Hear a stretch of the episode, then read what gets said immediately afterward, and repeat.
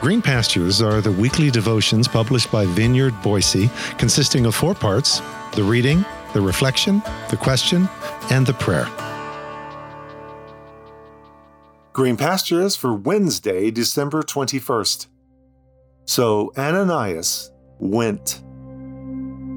Today's scripture reading is found in Acts chapter 9, verses 17 through 19 from the Message translation, which reads So Ananias went and found the house, placed his hands on blind Saul, and said, Brother Saul, the Master sent me, the same Jesus you saw on your way here. He sent me so you could see again and be filled with the Holy Spirit. No sooner were the words out of his mouth than something like scales fell from Saul's eyes. He could see again. He got to his feet, was baptized, and sat down with them to a hearty meal.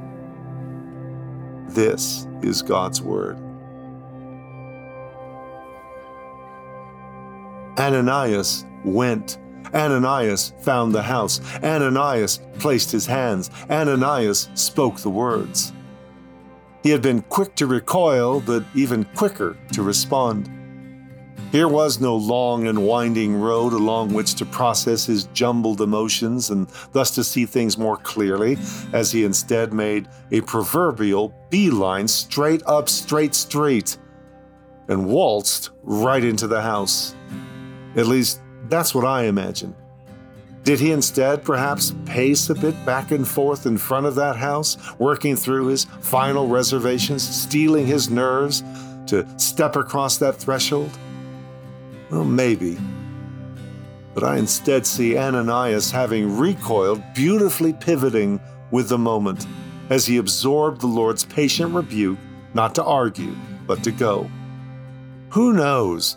Perhaps the Lord's mention of causing the blinded torturer to see how much he would have to suffer for Jesus' sake eased his own pivot towards him. Maybe.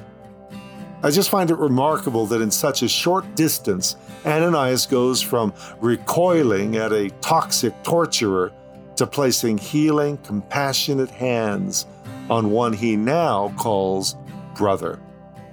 Before a single syllable of faith had been uttered, or a drop of baptismal water had touched his scalp, or one note of worshipful adoration towards Jesus had passed through that torturer's lips.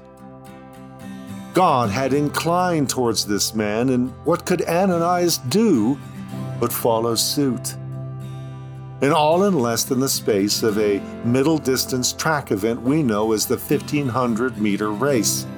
That's actually how long Straight Street in Damascus was, is. I Googled it. That's five minutes running if you're good, 17 minutes on average for me if I'm walking, at least on most mornings by myself, 25 minutes or so if you're swimming, so I'm told.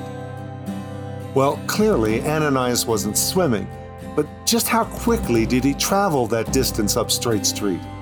Was it a leisurely, ponderous walk? Was it an anxious, foot dragging stroll?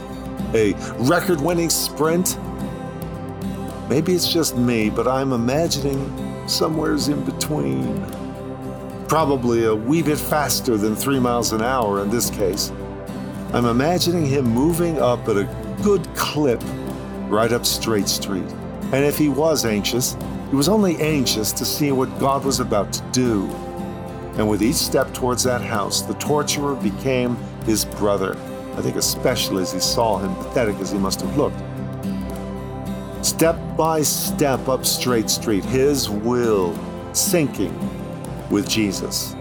So that as he stepped across that threshold, the recoil was gone, replaced by full embrace as the healing hands moved and the soothing words flowed. Brother Saul, receive your sight. And finally, my tortured brother, breathe. Truly breathe. Hineni, I'm ready, my Lord. So, as we pause for a moment of personal reflection and prayer, ponder how readily can you pivot from full recoil to full embrace as you respond to the divine summons of a Hineni moment. If that had been you moving down Straight Street for this rendezvous, what do you think your pace would have been? Why? Lord, sometimes it's the long and winding road. Sometimes it's a bit inscrutable. Sometimes it's even ineffable. Sometimes it's so annoyingly anfractuous, leaving me screaming, Stop beating around the burning bush! Sometimes it's as straight as a street, minus the roundabouts and detours and delays, because yes, they're tearing up this road again.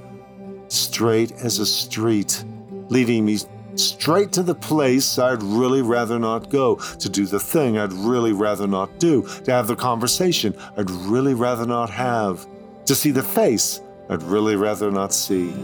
All because of the fear in me. All because of the risk to me. But straight as a street you call.